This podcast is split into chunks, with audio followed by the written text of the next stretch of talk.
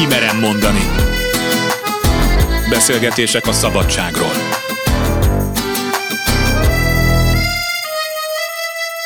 Sugár Ágnes vagyok, köszöntöm Önöket. Sokan vannak, akik úgy érzik, joguk van lebecsülni másokat csak azért, mert a társadalmi ranglétra magasabb fokán állnak, vagy azért, mert tájékozottabbak, többet tudnak másoknál.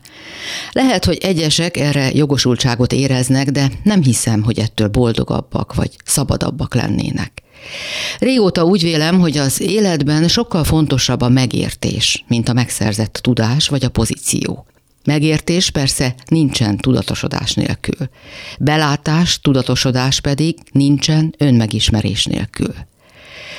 Sorozatunk korábbi adásaiban a sorsunkat, életünket átszövő egyik alapérzelmünk, a félelem okait és megnyilvánulásait vizsgáltuk. Így kerültek szóba különböző kapott és öröklött mintáink, automatikus gondolkodási sémáink, a minket gúzsba kötő, de erős bástyaként működő védekezéseink. És így jutottunk el egy örökzöld téma, a szabadság kérdéséhez. A mai műsort indítsuk azzal, hogy lelki értelemben mit jelent a szabadság az ember számára. Siklaki István, szociálpszichológus. Hát mindenek előtt az a nagyon-nagyon ősi és nagyon alapvető és nagyon univerzális motivációnk, hogy meglegyen az az érzésünk, hogy kontrollunk van, hatunk, hatni tudunk arra, ami bennünket érint. Tehát a kontroll érzése, még akkor is, ha csak illúzió, elengedhetetlen a lelki egyensúlyhoz. És tulajdonképpen a szabadság érzése az eztán ebből fakad. Ha én úgy érzem, hogy nem vagyok tehetetlen, nem vagyok kiszolgáltatott, bizonyos számomra fontos dolgokban érvényesíthetem azt, amit szeretnék, ez adja a szabadság élményét. A kontroll ugyanakkor lehet nagyon elnyomó, fegyelmezett, merev is, hogyha valaki túl kontrolláló például. Az egy másik dimenziója a kontrollnak, meg a kifejezésnek egy másik használata. Én a kontrollt abban az értelemben használom, hogy ellenőrzésem van a dolgok fölött, ki tudom számítani, hogy amit teszek, annak milyen következményei vannak, körülöttem a dolgok hogyan alakulnak, erre hatással tudok lenni, ezt értem kontrollon. És amit ön mond, az az önfegyelem. És ha nem tudom kiszámítani, mert nem mindig tudom kiszámítani, nem tudok kontrollt gyakorolni, akkor oda a szabadság esélye, lehetősége? Akkor oda a szabadság esélye, tulajdonképpen ez a depressziónak a kialakulását jelenti. Hogyha szélsőségesen megvonják a kontrollt valakitől, abba, abba súlyosan belebetegszik, egészsége tud rámenni. Egyébként ezt úgy hívják, hogy tanult tehetetlenség. Az ember, ha olyanok a körülmények, akkor egyszerűen megtanulja, hogy az adott dolgokban tehetetlen, és akkor már úgy vészel a szabadsága, hogyha megnyílna a lehetőség és tehetne valamit, már akkor sem tesz, passzív marad, mert azt tanulta meg, hogy tehetetlen. Lényegében ez a depressziónak a etiológiája. Tehát valaki folyamatosan valamilyen munkahelyre, több munkahelyre állást keresve pályázik és pályázik és pályázik, és mindig visszautasítják, és egy idő után... Igen, egy idő után az lesz a, az ő énképe és az lesz a személyisége, hogy az a normális számomra, az a természetes, hogy visszautasítanak. És ki tud alakulni egy negatív énkép, ami aztán azt is tudja eredményezni, hogy ez kellőképpen megszilárdul, hogy ha már valami sikert érnék el, azt sem fogadom el. Azt kivétel, elutasítom, nem én vagyok. Fölborítja az egyensúlyomat, hogyha ha megtanultam, hogy nekem nem sikerülhet, akkor az adja a biztonságot. Paradox módon ez egyfajta kontroll. Ha kiszámítható számomra a kudarc, akkor abban meg tudok kapaszkodni. A kiszámítható kudarc lelkileg könnyebben elviselhető, mint a kiszámíthatatlanság. Hol lehet megfogni? Hogy lehet visszafordítani? Hát az egy komoly terápiás probléma, hogy hogy lehet visszafordítani. Nagyon bonyolult kritikai kérdés. Borzasztó nehéz, tehát például kimondottan, hogyha valakinek egy ilyen negatív személyiség képe van, negatív én képe van, és akkor az ragaszkodik, és mennél inkább próbálják belőle kizökkenteni, annál inkább megmarad benne. Mondok egy példát, egy pszichológiai eset tanulmányszerűség, házaspárokat vizsgáltak, ahol a férfinek ilyen negatív énképe volt, és abban különböztek a, a házaspárok, hogy az egyik típusban az asszony próbálta ebből kizökkenteni, és próbálta pozitívra fordítani az ő énképét, a másik típusban pedig direkt rájátszott az asszony, látod, milyen balfászámval, vagy inkább mentem volna a Hufnagel Pistihez, ugye? Tehát ez a két típus volt, és egy hosszanti vizsgálatban azt nézték, hogy melyik kapcsolat a tartósabb. És az volt a tartósabb, ahol az asszony erre a negatív végképre erősített rá, azok bomlottak föl hamarabb, ahol az asszony megpróbálta kizökkenteni ebből a negatív végképből. Ez is a kontroll. Ha nekem kiszámítható, hogy én kudarcot vallok, akkor az nagyobb biztonságot ad, mint hogyha kiszámíthatatlan, és hogyha én megszoktam és kiszámíthatóan kudarcot vallok, és egyszer csak valami sikerem van, az, az, az borít, ezt nem tudom elfogadni. Sokat tehetünk ezért. Így rossz értelemben szülőként. Tehát, hogy Hogyne. Igen, a szülő nagyon meg tudja tanítani a tanult tehetetlenséget. Igen. Például azzal, hogy folyton becsmérli a gyereket? Folyton becsmérli a gyereket, vagy, vagy mindig megmondja neki, hogy ne úgy csináld, rosszul csinálod, így csináld. Igen. Nem engedi, hogy önálló legyen, nem engedi hibázni. Ez egy nagyon alapvető dolog. A, a jó szülő az, aki önfegyelemmel hagyja, hogy hülyeséget csináljon a gyerek, és a saját kárán tanuljon. Nekem apám mindig azt mondta, hogy a, ezt a butaságot, hogy a más kárán tanul az okos, saját kárán tanul a buta, nem, pont fordítva van. Tehát saját kárán tanul az, aki tényleg tanulni képes, és a jó szülő az hagyja hibázni a gyereket. De ezek szerint csak mondta az apukája, de nem alkalmazta ezt a módszert, hagyta hibázni magát, nem? Igen, hála Istennek. Tulajdonképpen, ha belegondolunk, akkor a szabadságunk egyik percről a másikra is megváltható, hiszen a helyzetek és mások viselkedésének a megítélése az a mi hozzáállásunkon, a mi értelmezésünkön nagyban múlik. Tehát a negatív értelmezés épp úgy belőlünk fakad, mint a dolgok pozitív értelmezése, vagy legalábbis nem magunkra vevése. És az is már egyfajta szabadság, hogyha eldöntjük, hogy hogy viszonyulunk egy helyzethez.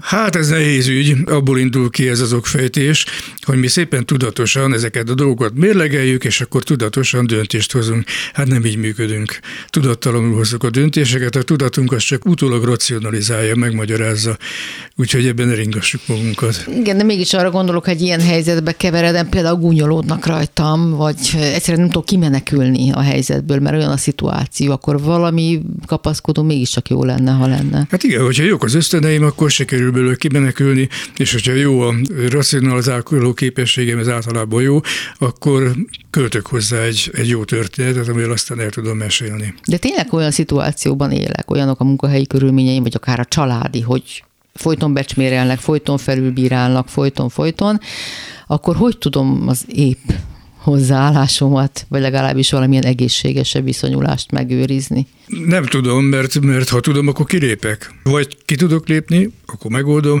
vagy nem tudok kilépni, és akkor szenvedek benne. Ez általában nem elhatározás kérdése. Ha én már elhatározom és megteszem, akkor nincs gond, akkor megoldottam. Mondok egy másik életszerűbb példát. Kirúgnak a munkahelyemről. Nehéz nem arra is gondolni, hogy biztos nem voltam elég jó. Kétszer mondtak föl lényegében nekem az életem során. Mindegyszer nagyon szépen ki tudtam magyarázni. Megráztam magam, és nem volt különösebb gond bőle. De lelkileg mindegyszer nagyon meggyötört. Vérnyomással fölment. Tehát egyszerűen éreztem fiziológiailag, hogy az önbecsülésemnek egy, egy olyan gyomros, amit fel kell dolgoznom. Annak ellenére, hogy kiváló érveim voltak, hogy miért volt indokolatlan, miért volt igazságtalan, miért nem jártam rosszul vele. Millió magyarázatom meg volt, de lelkileg nagyon meggyötört, tehát igen. Mi az az önbecsülés tulajdonképpen? Mert találkoztam már olyan véleménnyel is, hogy ez egy kreálmány, azt magunknak csináljuk. És most attól, hogy a másik azt mondja rám, hogy ne dolgozz itt holnap, mert igazságtalanul jár el, az miért sérti az én önbecsülésemet? Hát azért, mert maga az a tény, hogy valakit lapára tesznek, az sérti az önbecsülést. De mi az önbecsülés? Nem tényleg egy saját kitaláció? Mm. Hogy már pedig velem ilyet nem tegyenek. Nem, hát egyszerűen megtanulunk kialakítani magunkról egy képet. Ennek egy elég jelentős része tudattalan, egy része tudatos, egy része csak ilyen mese, egy sztori, de minden esetre kialakul egy kép, és ez adja a tartásunkat. Na most, hogyha ez veszélybe kerül, akkor a tartásunk kerül veszélybe, akkor a kontrollizésünk kerül veszélybe, és akkor ott vagyunk a szétesés küszöbén.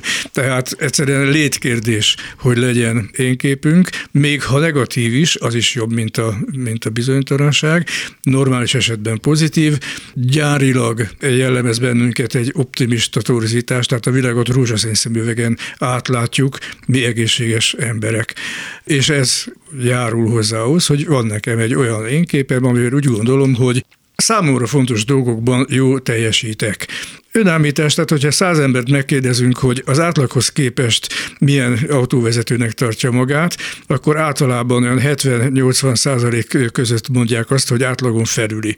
Amúgy ugye nem jön ki a matek, de ez kell ahhoz, hogy jól érezzem magam a bőrömben, hogy ilyen dolgokban pozitívnak érzem magam. De ez egy ösztönös dolog.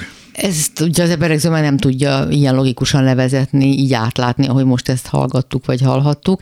Maga viszont igen, és mégis sérül az én kép, amikor ilyen egyértelmű, hogy ezekből az elemekből áll össze egy helyzet. Hát persze azért, mert hát ami bennünket érint, annak a kilencvenkilenc százaléka a tudattalanunkban zajlik. Most nem kell a freudi tudattalanra gondolni, hanem általában nem akarok belemenni ilyen idegtudományi dolgokba, de, de hát valóságban, amit csinálunk, annak a kilencven százaléka legalább a tudattalamban zajlik, és ahhoz csak kis részeihez van hozzáférése a tudatunknak, aztán kezdünk vele azt, amit kezdünk vele. Éppen ezért azt én nem tudom ellenőrizni, nem tudom kontrollálni, hogy, hogy ott mi zajlik, és abból mi jön a felszínre. Igen, hát Jung azt mondta, hogy pont azért kell a tudattalamból a felszínre hozni a tartalmakat, hogy azokat aztán integrálva, megszelídítve ne legyünk kiszolgáltatva ezeknek a folyamatoknak. Igen, ez egy szép mese, de nem működik. Mert? Nem, nem működik, mert amikor a felszínre hozzuk, akkor ez egy egészen más dolog. Akkor mi adtunk egy racionális magyarázatot valaminek, amihez nem férünk hozzá. Tehát az, hogy mi lebányászunk és előhozzuk, ez egy, ez egy szép pszichoanalitikus mese, véleményem szerint. Nincs, egyszerűen tudomásul kell venni, hogy nincs a tudatunknak direkt hozzáférése ahhoz, hogy mit miért csinálunk, mit miért döntünk, elhatározunk, érzünk. Az van, hogy megszületik egy, egy döntés, megszületik egy érzelem, megszületik egy reakció a tudattalamba, az aztán felszínre kerül, és akkor a, az eszünkkel költünk hozzá egy észszerű magyarázatot, aminek a forrása a környezetünk, a média, az olvasmányaink, millió egyéb dolog, csak nem a mi lelkünknek a mélye. Akkor ezzel véleményt is mondott az analitikus pszichológiáról, vagy a pszichoanalízisről? Igen, igen. Az nagyon jó egyébként, de nem ezért jó. Tehát nem azért jó, mert ott a mélybe elrejtve van valami, és azt kibányászunk, fölhozzuk és integráljuk a racionális tudatunkba. Nem. Azért jó, mert hogyha egy kerek, értelmes, koherens magyarázattal tudunk valamire szolgálni, az gyógyít. Annak nem kell, hogy közel legyen tényleges motivációhoz, hogy hogy jutottak ide. De ez megnyugtat, és ilyen értelemben gyógyító hatása van. Tehát az a lényeg, hogy higgyünk benne. Pontosan, így van. Ki merem mondani. Ez a műsor szándékosan szeretné azt is érzékeltetni, hogy milyen sokféleképpen gondolkodunk a világról, és benne az ember működéséről. Hogy a meggyőződéseink nem csak, hogy nem azonosak, de nem is biztos, hogy az egyedüli igazságok. Persze, miközben a világról alkotott nézeteink, biztonságérzetünk fontos pillérei, annak megengedése, hogy másoknak másképp áll össze a valóság, másoknak másképpen működik az életükben ugyanaz, nagyfokú szabadságot is ad.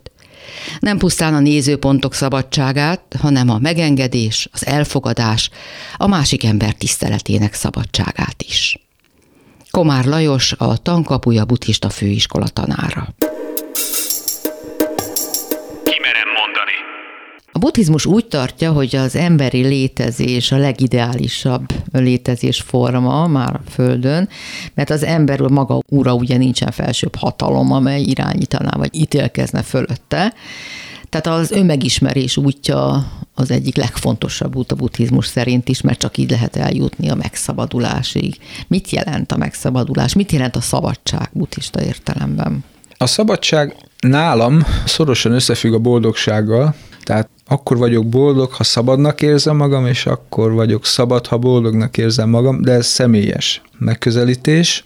A szabadság az egyfajta megszabadulás, vagy felszabadultság. Amikor a tehert letesszük, valami fajta súlyt, ami nyomaszt, a megszabadulás a béklyók, kötőfékek eloldása, amik ugye fogva tartanak, úgy érezzük. Ez egy belső szabadság élmény, ami nem a külső körülmények határoznak meg, hanem hogy belül hogy éli meg az ember. És a, ami belül fogva tart, azok a saját hiedelmeink, tévképzeteink, félelmeink, vágyaink és ellenszenvünk. A külső tevékenység alapján nem lehet megmondani, hogy az ember buddhista-e, vagy hogy szabad-e. Nyilván van, aki azt válassza, hogy magányban, elvonultságban él, van, aki kolostorban kívánja eltölteni az életét. Nyugaton egyre inkább az ilyen típusú gyakorlók vannak, akik a hétköznapi élet mellett, tehát család, akár karrierépítése mellett próbálnak belül szabaddá válni. Másfajta buddhizmus, amit nyugaton élünk, mint amit a keletiek buddhizmusnak mondanak, akik beleszületnek ebbe, hiszen az egy teljesen más működésmód. Mi arról tudunk nyilván beszélni, ami a nyugati buddhizmust jelenti. Talán az egyetlen olyan vallás, a buddhista vallás, ami elképesztő gondolati szabadságot tesz lehetővé, vagy engedélyez a gyakorlók számára. Igen, ez a kezdetektől így van, a Buddha tanítványai is. Mindenki amennyit megértett, amennyit felfogott, amennyit meg tudott valósítani, de segített. Ugye a buddhai magyarázat, iránymutatás, és utána, a Buddha utáni korokban is ez történt, hogy a adott tanítóbeszédet, amit megőrzött a hagyomány, azt különféleképpen értették és magyarázták a későbbi híveknek, hogy itt egy óriási szabadsága volt mindig a gyakorlónak, a Buddha közvetlen tanítványai és az őt követő generációknak is, hogy hát amennyit fel tudott fogni belőle, és amennyit meg tudott valósítani belőle. Úgy tűnik, hogy ez egy feneketlen kút, ahonnan mi kimerhetjük a friss vizet, amennyit tudunk hasznosítani, ahogyan tudjuk hasznosítani, és mindenképpen a javunkat szolgálja. És ahogy mondtad is, hát a szabadság a mélységet is jelenti, hogy mindig lehet mélyebbre és mélyebbre jutni ezen az úton. Mi a szabadság útja? Beszéljünk a szabadság útjáról a buddhizmusban. A legfontosabb talán felismerni, hogyha valamilyen értelemben kötve vagyunk, és lehet, hogy egyedül nem megy ennek a mélyebb megértése és a megszabadulás sem, tehát merjünk segítséget kérni és elfogadni, akinek erre persze szüksége van. És a következő lépés az mindenképpen ezzel összefügg, hogy valamilyen fokú önismeret nélkül ez nem fog menni. Ez egy folyamatos munka természetesen, tehát nem tudjuk le egyszerre, hogy, hogy most megismerem magamat, hogy hogyan működöm, és akkor a következő feladattal foglalkozom, hanem egy folyamatos visszacsatolás szükséges, de enélkül nem megy. Például mit szeretnék? Mit tartok értelmes életnek? És hogyan tudom ezt elképzelni? Mi az, ami, ami áldozatot hajlandó vagyok hozni? Hát ez a minimum, ami, ami szükséges ahhoz, hogy az ember elinduljon. Ahhoz, hogy ezeket végig gondoljuk és mérlegre tegyük, az érzelmeinket már jól kell kezelnünk, mert legtöbbször az érzelmeink sodornak el minket, vagy ébresztenek bennünk fokozott szorongást, és nem engedik, hogy egyáltalán tiszta fejjel gondolkodjunk, azt sem. Egy barátom mondja mostanában, hogy neki voltak, és vannak ilyen gondolatai, amikor egy-egy megoldás felbukkan az életében, hogy felteszi magának a kérdést, hogy ilyet lehet, és hogy nekem is szabad. Nekem ez annyira új, ez a megközelítés, amit ő így bemutat nekem, hogy nekem sosem merült ez fel. Tehát egyfajta bátorság is kell ehhez. Legalább azt, hogy miféle érzelmeink vannak, hogy felismerni, hogy egyáltalán vannak, mifélék, hol van, ahol jobban befolyásolnak, ahol nagyobb hullámokat ver egy-egy esemény bennem, és az jobban megvisel bármilyen értelemben is. Hogy ezt legalább felismerni. Mert akkor már legalább annyit tudunk tenni, hogy azokat a szituációkat elkerüljük, amelyeknek az elviselése esetleg kezelhetetlennek tűnik, hogy kikerüljük, amíg meg nem erősödünk. Még nem tudjuk kezelni az érzelmeinket, csak legalább tudjuk, hogy mi az, ami elviselhetetlen fájdalom például, elviselhetetlen élethelyzet, hogy hát akkor kerüljük ki, ameddig nem tudunk vele mit kezdeni. És ha nem tudjuk kikerülni, mert mondjuk az adottság, családi körülmény. Hát igen, igen. Én egy lázadó fiatal voltam, úgyhogy én ütöttem, rúgtam, haraptam, és kikerültem, amennyire csak az egy mód volt, és amikor már felnőttecske voltam, akkor találkoztam úgymond a nálam nagyobb hatalmakkal, a munkahely, munkahelyi viszonyok. Valóban akkor pedig valamilyen módon ki kell bírni, először túl kell élni, most így mondom, és utána meg kell annyira ismerni, hogy mi a fene az, ami ennyire bánt, ennyire köt, miért nem tudok ezzel mit kezdeni? Gyenge vagyok? Megoldhatatlan? megváltoztathatatlan, ki tudom kerülni, hanem akkor el kell viselni. Uh-huh. Van itt néhány fogalom a buddhizmussal kapcsolatban, amit az emberek talán szoktak a hétköznapi uh-huh. életben hallani, vagy emlegetni, de nem, többnyire nem tudjuk, hogy mit jelent. Ilyen ugye a nirvána, amire azt mondják, ugye a buddhista úton járók célja a nirvána, a szabadság, a megszabadulás elérése. Mit jelent pontosan ez? És kikre vonatkozik?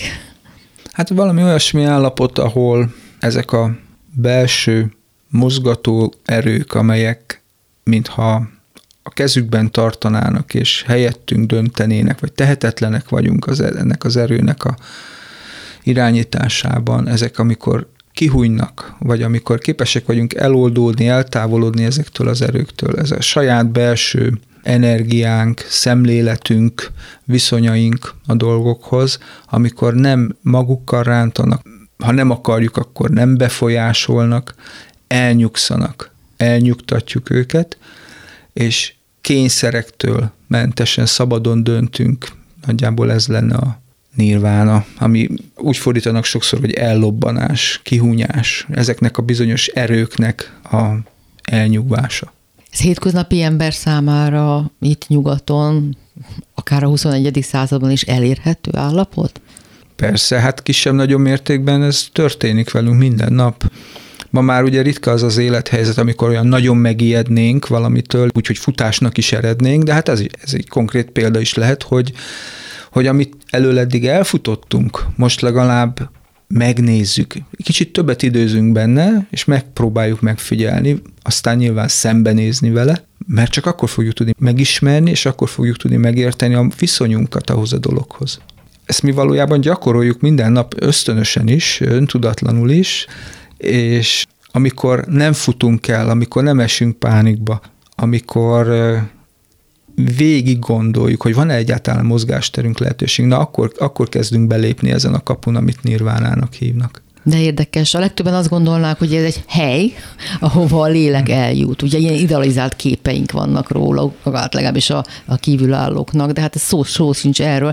Bár úgy tudom, hogy a Buddha ugye nem írta le, hogy milyen a nirvána, sokkal inkább arról beszélt, hogy milyen nem ez az állapot.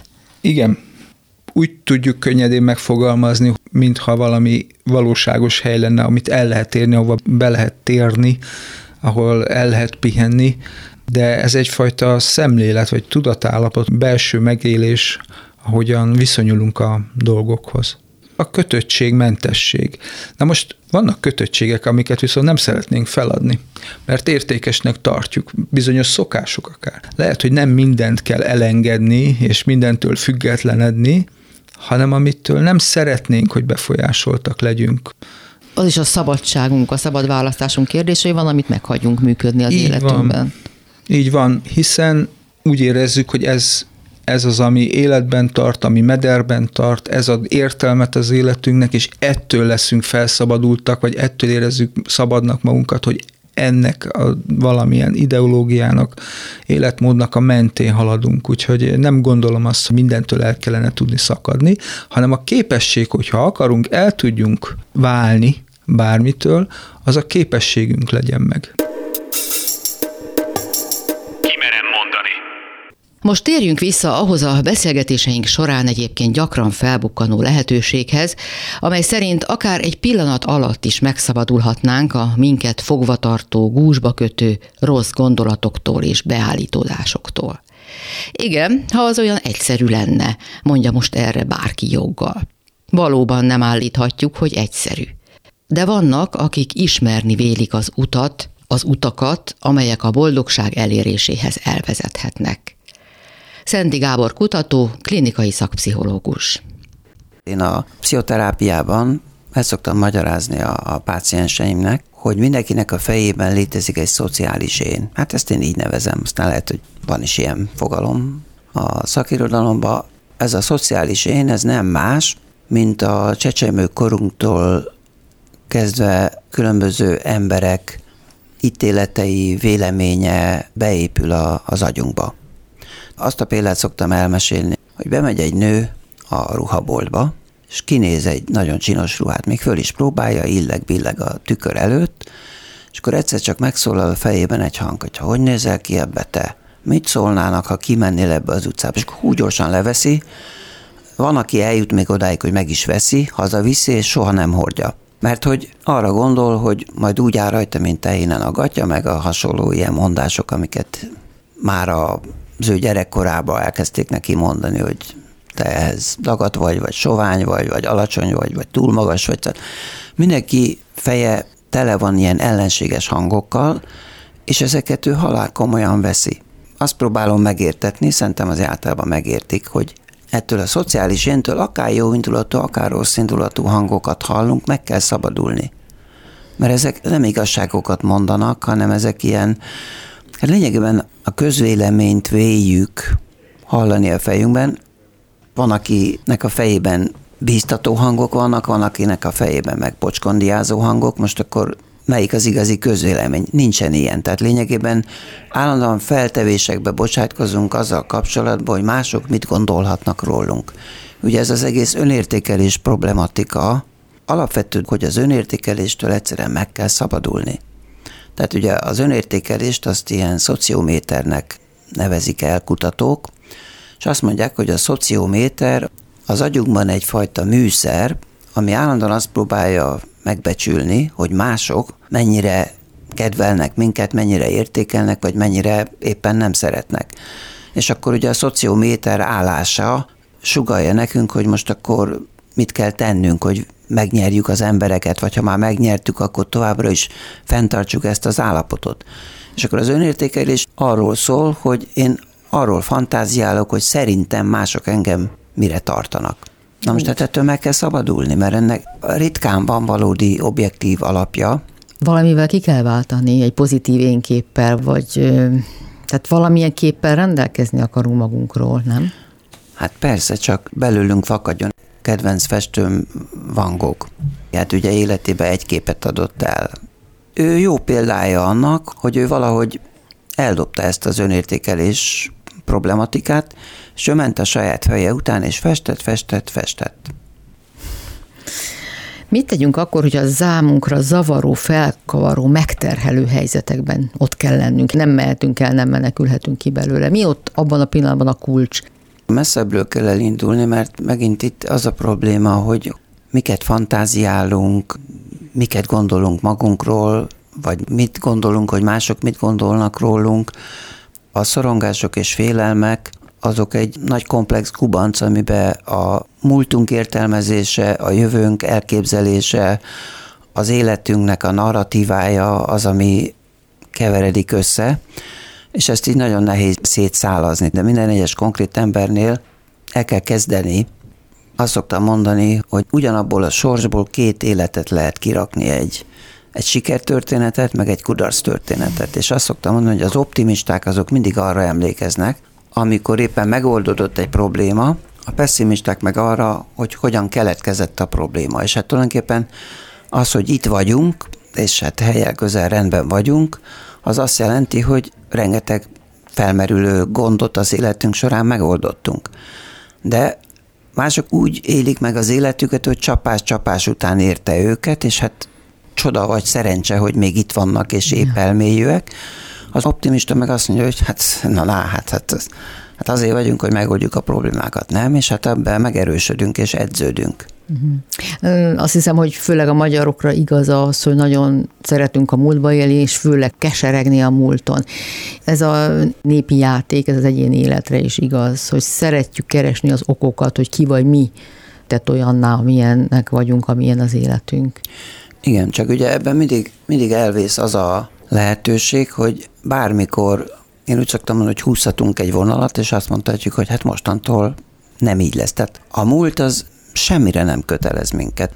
Persze mondhatja valaki, hogy őt megnyomorította a múlt, hát erre azt mondom, hogy addig, amíg ő ezt elhiszi, addig meg van nyomorítva. Minden narratíva kérdés, hogy minek tekintjük a múltat. Ez egy történet, ami mögöttünk van, vagy ez egy minket nagyon súlyosan meghatározó, megbékjózó valami, és a legtöbb pszichológus ezzel foglalkozik, hogy az okokat akarja kideríteni, és akkor néha meg szoktam kérdezni, hogy máshoz járva megtudta az okokat. Megváltozott bármi? Nem. De legalább tudja az okot, és akkor mondom, mire jó. Az igazi probléma mindig az, hogy itt és most én mondjuk szorongok. Hogy most ezt levezetem, hogy azért, mert apám ilyen volt, vagy anyám úgy nevelt, vagy rossz iskolába jártam, most szorongok. A múltat úgy kell tekinteni, hogy az elmúlt. Annak a lenyomata van itt, nekem a lenyomattal van dolgom. Én a tényszerű gondolkodást szoktam preferálni. A tényszerű gondolkodás az azt jelenti, hogy csak abból indulok ki, ami van, ami létezik. És a gondolatok nem tények. Az a baj, hogy benépesítjük a lelkünket mindenféle feltevésekkel, gondolatokkal, félelmekkel, és akkor ezekbe próbálunk ott valahogy evickélni, de az egészet lesöpörnénk, és azt mondjuk, hogy induljunk ki a tényekből. Sokszor nem tudjuk megállapítani a tényeket. Ha megpróbálnánk lecsupaszítani egy helyzetet a tényekre, akkor bajban lennénk, mert annyira túlteng bennünk a feltételezés, meg az érzelmi felhang, hogy a tényeket valójában nem látjuk. Tény az, hogy mondjuk itt ülök egy munkahelyen, és a fizetésemért dolgoznom kell, de az is tény, hogy hát én ezt utálom. Ez két egyszerű tény. Akkor ebből mi következik? Ilyenkor az emberek azt mondja, ja igen, de hát ha most én azt mondom a főnöknek, hogy én, én ezt nem akarom csinálni, és akkor elképzel egy ilyen lavinát, egy lejtőt, hogy mi fog elindulni attól, ha ő meri azt gondolni, hogy neki nem ezt kéne csinálni. Holott, hát egy kis állatot betesznek egy ketrecbe, aminek az ajtaját ő kis ügyességgel ki tudja nyitni, akkor a kis állatot csak az érdekli, hogy hogy tudja kinyitni a ketrec ajtót. Kész. Mert ő tényekben gondolkodik. A mai ember az pedig elképzeli, hogy na de ha kinyitnám azt a kis ketrecajtót, akkor ki tudja, mi lenne ott kint, mi várna engem, uh-huh. és akkor lehet, hogy jobb, ha ebbe a kis komfortos ketrecbe üldögélek tovább. Tehát nem tényekben gondolkodunk, hanem feltevésekben. Állandóan a fantáziánkkal helyettesítjük a tényeket. Vegyük mindezt pozitívan, hogyha nem feltevésekben gondolkodunk, akkor a jó dolgok se történnek meg velünk. Akkor a hasznos, a közért való fejlődés sem történik meg velünk. Hát az más, hogy én, én célokat tűzök ki, és akkor azokért dolgozom. Az is egy tény, hogy egy célt kitűzök, de az, hogy, hogy milyen nehezítő körülmények vannak, az már feltevés, vagy lehetnek? Igen, mert, mert ha majd beleütközöm, akkor megoldom, meg hát most létezik előrelátás, tehát nem megyek neki mindig a falnak, és ó, hát itt egy fal, akkor ezt ki kell kerülni.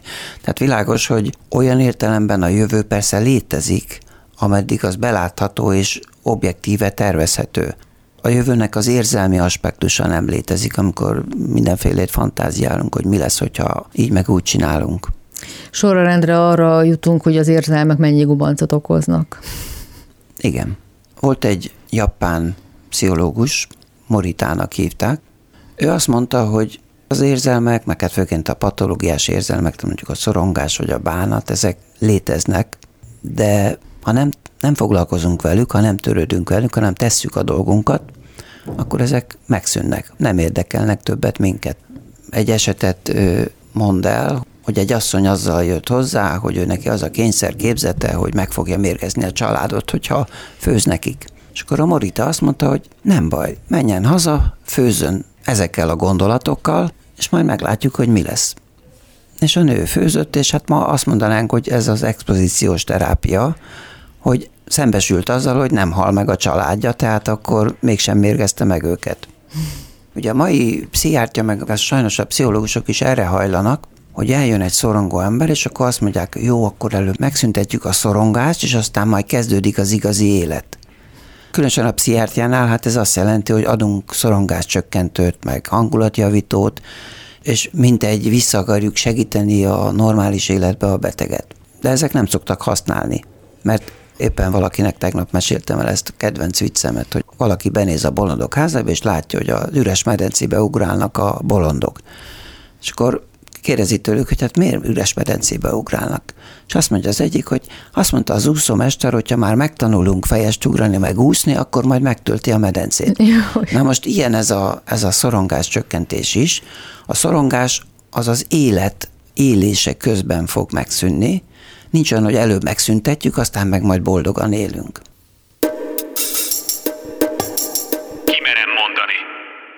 A múltkori alkalommal Tarr Bence László filozófus, kulturális antropológus arra bíztatott minket, hogy merjük kipróbálni, milyen az, amikor semmit sem teszünk. semmit, amit tenni kell. Bár első hallásra ez talán meglepő, mégis bármilyen furcsa, elvezethet a szabadsághoz.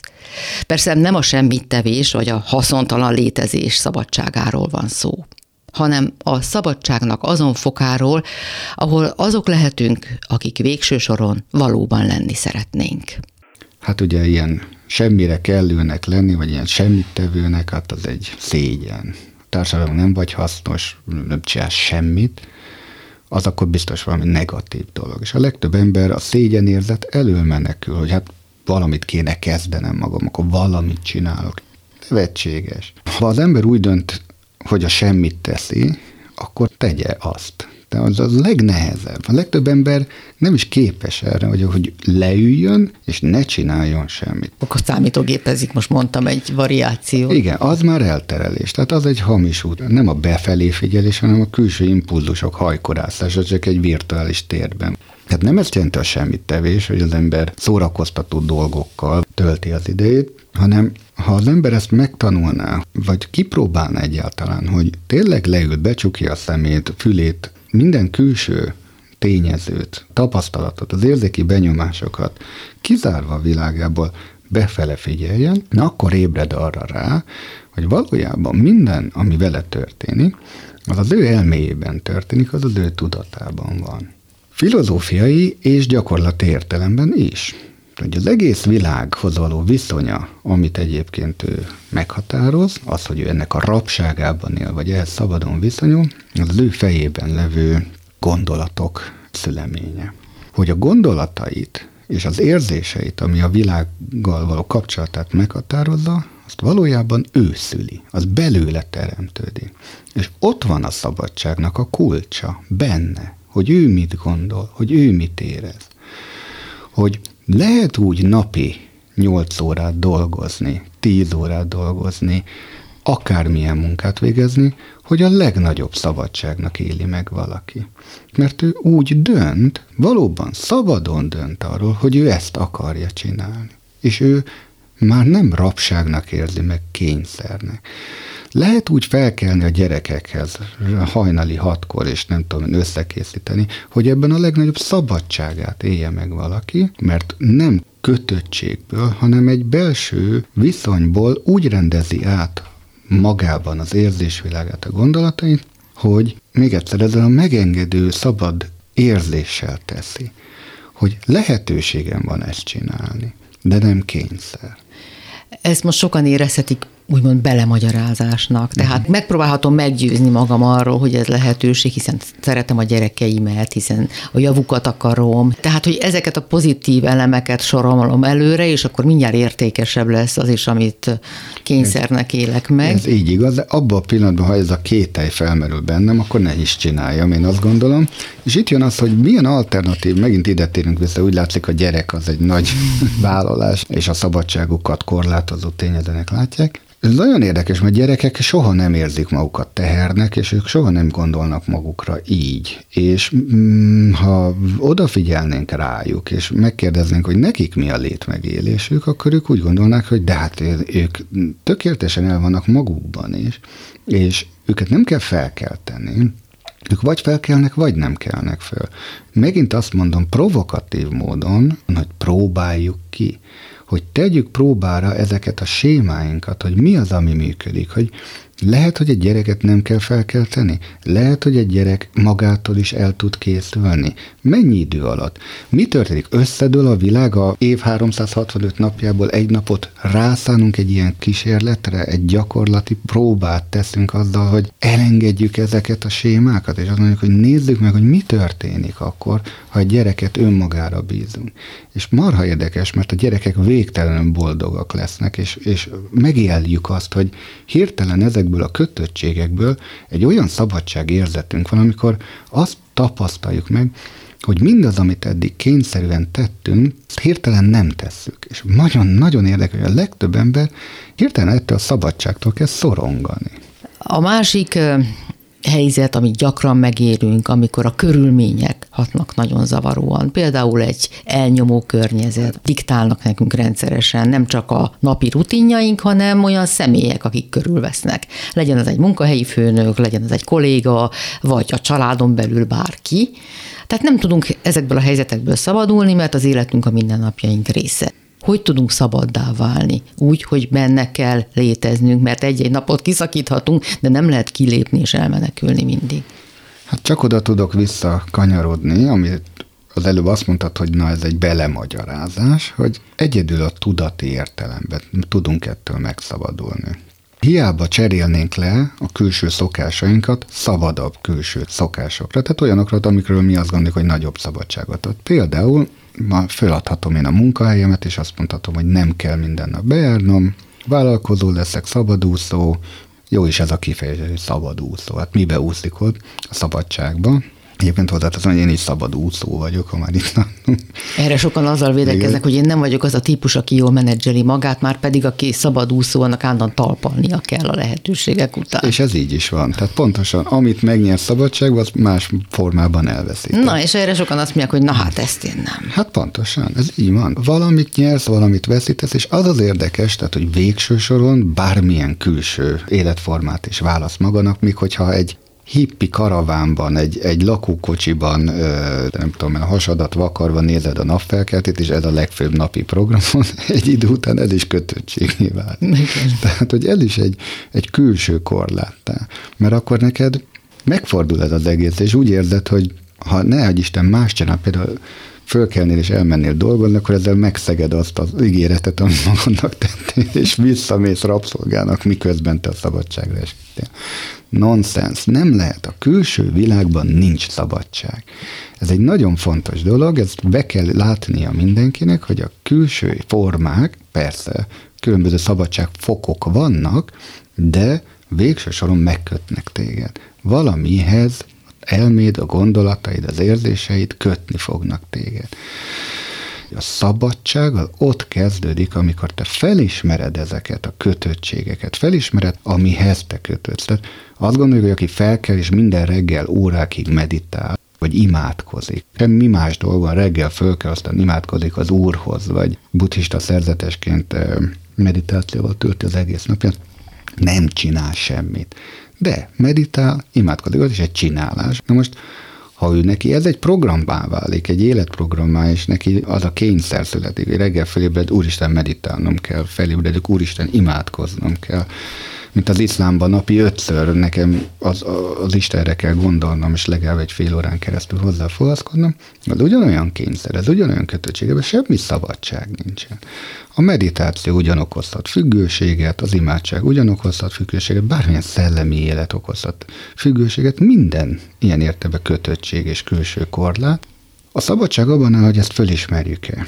És azt, hogy ezek a külső korlátok számomra hasznosak vagy haszontalanak. Az, az állandóan meditáló azt hiszi, hogy a nagy egészet tekintve ez javára válik. Lehet, hogy most nem éli meg szabadságnak épp ezen a hajnalon, igen, de azt gondolja, hogy az buddhista ösvényt járva ez a végeredményt tekintve mégiscsak előnyére válik. Nekem voltak buddhista tanító mestereim, és végső mércéje tulajdonképpen annak, hogy hasznos-e valami, és számodra valóban a felszabaduláshoz, a tudati felszabaduláshoz vezete, akkor mércéje az, hogy szabaddá tesz-e vagy nem. Tudatodat kiterjeszti, vagy pedig beszűkíti. Nagyon sokan, akik például buddhisták lesznek, ugye tartózkodnak a húsevéstől, hiszen a nem ártás, mint az egyik legfontosabb etikai norma, azt mondja, hogy állatok életét nem veheted el csak azért, hogy te táplálkozz.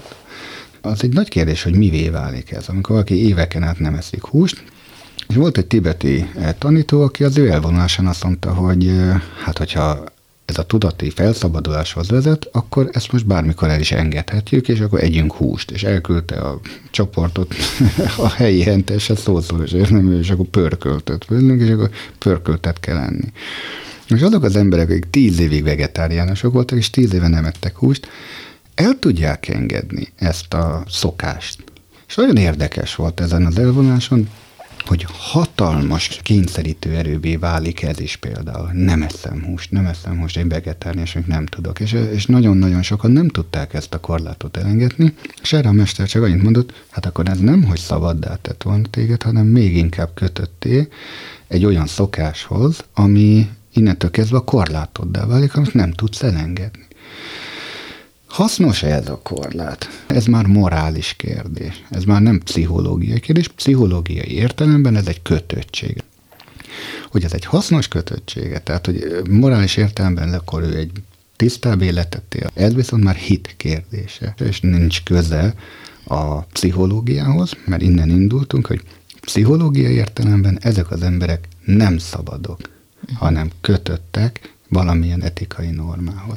Lépjünk még egy lépést kifelé, rendben van, felismertük a korlátainkat, kísérletet teszünk rá, mert változtatni szeretnénk. Hogy néz ez ki kifelé? Ugye pszichológiai értelemben e, rengeteg olyan sorskönyvi parancs él bennünk, ami korlátozza a szabadságunkat. Például az egyik ilyen, az a nekés. Ez egy ilyen általános séma, amit gyerekkorunk óta belénk nevelnek, pont az iskolába való megjelenési kényszer miatt. Tehát hogyan látszik kifelé az, hogy, hogy valaki szabadabb, vagy egy magasabb szabadsági fokon áll? Például az, hogy nem siet. Hogy hirtelen eltűnik az ő magatartásából ez az örökös rohanási kényszer. Az, hogy mindenhová mindig oda kell érni, hogy minél több dologban részt kell venni. Lecsendesül. Tehát kívülről úgy látszik ez az ember, mint hogyha ha a föld felett járna, hogy őt nem érinteni a, a világ sodrása. Vagy valóban nem érinti, mert, mert ez a sürgés forrás, és pusztán ebből az egy parancsból táplálkozik, hogy siess, nekés, és légy hasznos, ugye ez a másik ilyen sorskönyvi parancs, hogy mindig próbálj meg valamit elszámolható dolgot tenni az időddel, hogy olyan nincs, hogy tétlen legyél, olyan nincs, hogy nem csinál semmit.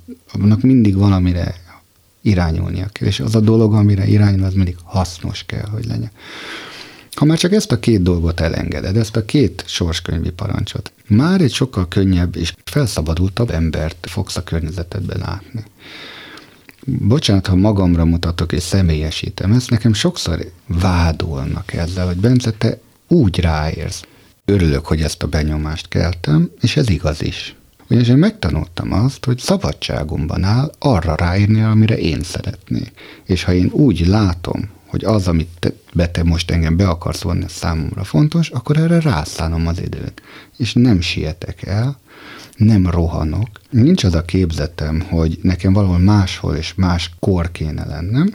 Én egyébként ugye képzésekkel foglalkozom, sok nyílt csoportot is tartok, és számomra mindig döbbenetes, hogy az emberek felteszik azt a kérdést, annak ellenére, hogy megvan hirdetve, hogy mondjuk a program reggel nyolckor vagy kilenckor kezdeni, hányra kell odaérni? Mikor lehet már eljönni? Meddig tart ez a program? Mondom, még el se kezdődött.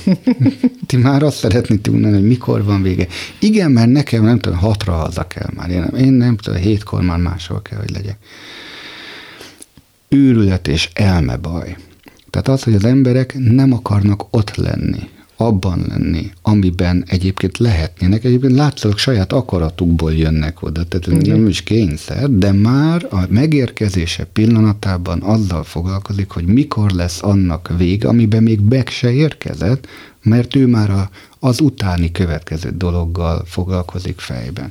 Na ez az ember szerinted szabad? Hát nem. Hát nem.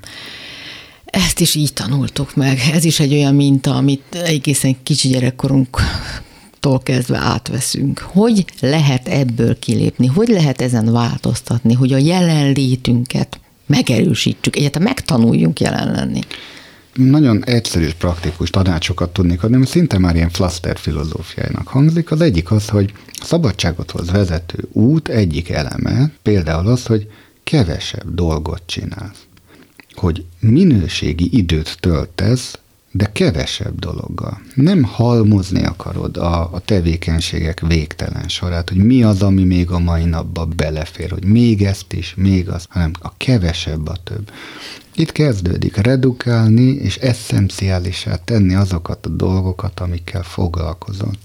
például reggeli kávéfőzés, hogy nem biztos, hogy az a jó, hogy bedobsz egy presszós kapszulát egy, nem tudom, egy gyors lefőzőbe, és három másodperc alatt lefőz neked egy kávét, amit bedobsz, és már kint vagy az ajtón, és mindezt úgy teszed, hogy a kabátod már lóg a karodon, és a táskád a füleden, és akkor te kávézol.